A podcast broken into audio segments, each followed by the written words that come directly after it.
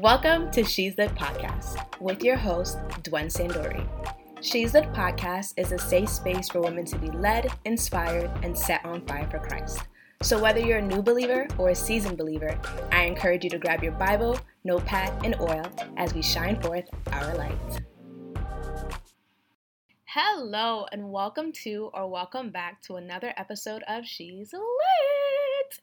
I hope you all are having a blessed week I was speaking with a friend the other day and I was explaining to her that this podcast was birthed from my yes. I felt God calling me to start, and saying yes has not only allowed me to be more transparent, but it's allowed me to peel back layers and be more raw and authentic with you guys. It's allowed me to be more vulnerable, and although it can be uncomfortable at times, I think it's really important for me to show more of my emotional side, which many of you don't really get to see because I'm always joking around. But I'm very grateful and excited to share more about my walk and to encourage those who, like me, struggle from time to time. I pray that by tuning in, you're able to see the change and growth that God has already started in you. There is no finish line with God. There will always be work. And as long as we continue to partner with Him in the work, everything will be just fine. Okay, now we're going back to business, back to the word. Um, okay, how many times am I to say okay? okay, this is my last time saying okay. Today's message is called What Fruits Do You Bear?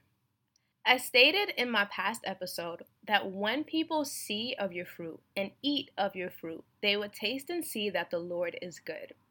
I wanted to elaborate on this very phrase because it's imperative that we grasp the importance of fruit.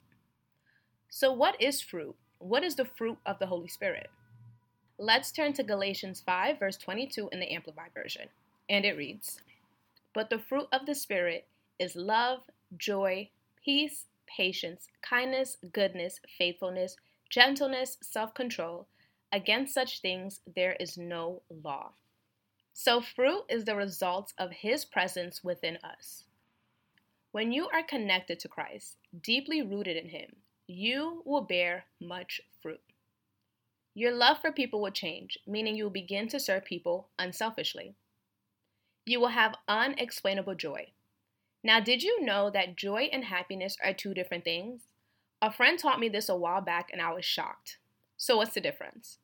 Happiness is external, meaning it's contingent to what is seen outward. For example, someone purchased you flowers, you're happy. You got some new shoes, you're happy. I'm always happy about this. you graduated, you're happy. But eventually, those feelings fade because they're temporary. Joy, on the other hand, is internal, it's deeper.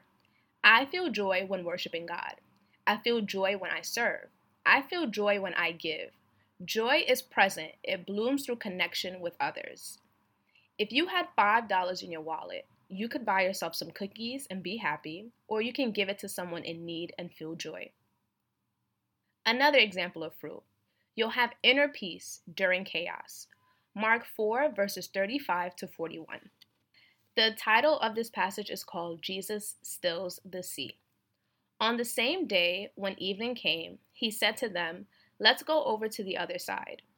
So, leaving the crowd, they took him with them, just as he was in the boat and the other boats were with him. And a fierce windstorm began to blow, and waves were breaking over the boat, so that it was already being swamped. But Jesus was in the stern asleep, with his head on the sailor's leather cushion. And they woke up and said to him, Teacher, do you not care that we are about to die? He got up and sternly rebuked the wind and said to the sea, Hush, be still. And the wind died down, and there was a great calm. When the disciples began panicking, Jesus hushed the winds, causing them to experience perfect peacefulness, peace in the midst of a storm. Another example of fruit is patience. You'll have patience, meaning you're no longer complaining while you wait, but you're trusting in God's perfect timing. You'll also be filled with kindness, meaning you'll become selfless, compassionate, and merciful, filled with goodness and faithfulness. And you'll also have self control which is the ability to control your thoughts, words, and actions.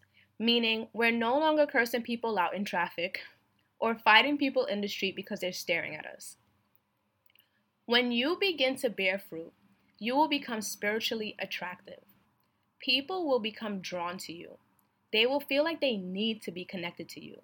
They'll see God's hand in your life, and the light within you will become so attractive that they also want it. They'll want to experience God in a new way. Similar to the story of Elijah and Elisha, 1 Kings 19, verse 19 reads So Elijah departed from there and found Elisha the son of Shaphat, while he was plowing with twelve pairs of oxen before him, and he with the twelve. Elisha went over to him and threw his mantle cloak over him.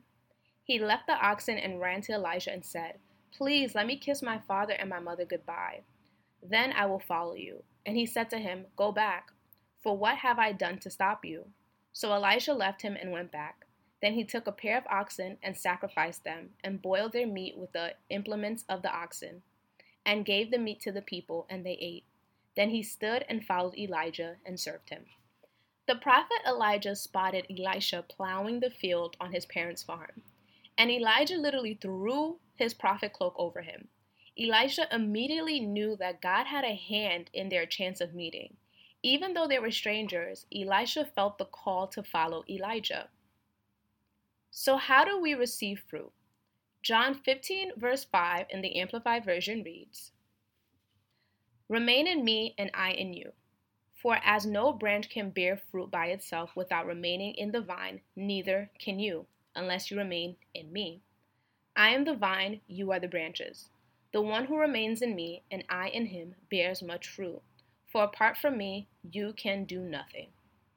As stated before, we produce fruit by remaining in Christ. When we remain in him, he will not only allow us to bear much fruit, but he will also prune away anything in us that is hindering our growth in him meaning your appetite in Him will change. You will start to notice things you've once desired, you no longer desire. The activities you once took part in, you no longer enjoy. Those temporary voids no longer satisfy you the way they used to. Once upon a time, I was outside clubbing, drinking, smoking, you name it. But as I began growing in Christ, my appetite for all of that changed. The nightlife no longer appealed to me. Those temporary satisfactions began to fill me with regret and lots of self reflection. God was doing a new thing in me, and the life I once lived was hindering my growth in Him. Slowly, He began pruning those things away. It happened so gracefully that I honestly cannot tell you when it started. I just slowly began feeling convicted, and I knew what had to be done. I had to submit to His calling, and He literally did the rest. God will begin to shift the way you walk and talk you'll become a new creature, unrecognizable to those who once knew you. Philippians 1, verse 6. I am convinced and confident of this very thing, that he who has begun a good work in you will perfect and complete it until the day of Christ Jesus. God will complete the work that he started in you, and the evidence of that work done will be found in the fruits you produce. So I leave you with this question What fruits of the Spirit are you currently embracing, and what is God trying to rid of you? But your disobedience is hindering you from the pruning stage. I know the comfort may feel better than the unknown, but God does not want to hurt you during this stage. He wants to help you become the woman He has called you to be, and He will complete the work that He began in you with grace. So let go and let God. I pray that you continue to seek God in all walks of life he sees you, He's with you, He loves you, and He cares. God bless. Thank you for listening. I hope you enjoyed today's episode. And if you feel led, please follow and share for more. She's Litt Podcast can be found at She's Litt Podcast on Instagram and TikTok. Feel free to follow and DM with any topics or questions. I'd love to stay connected. To further support this podcast, please visit AlivePodcastNetworks.com.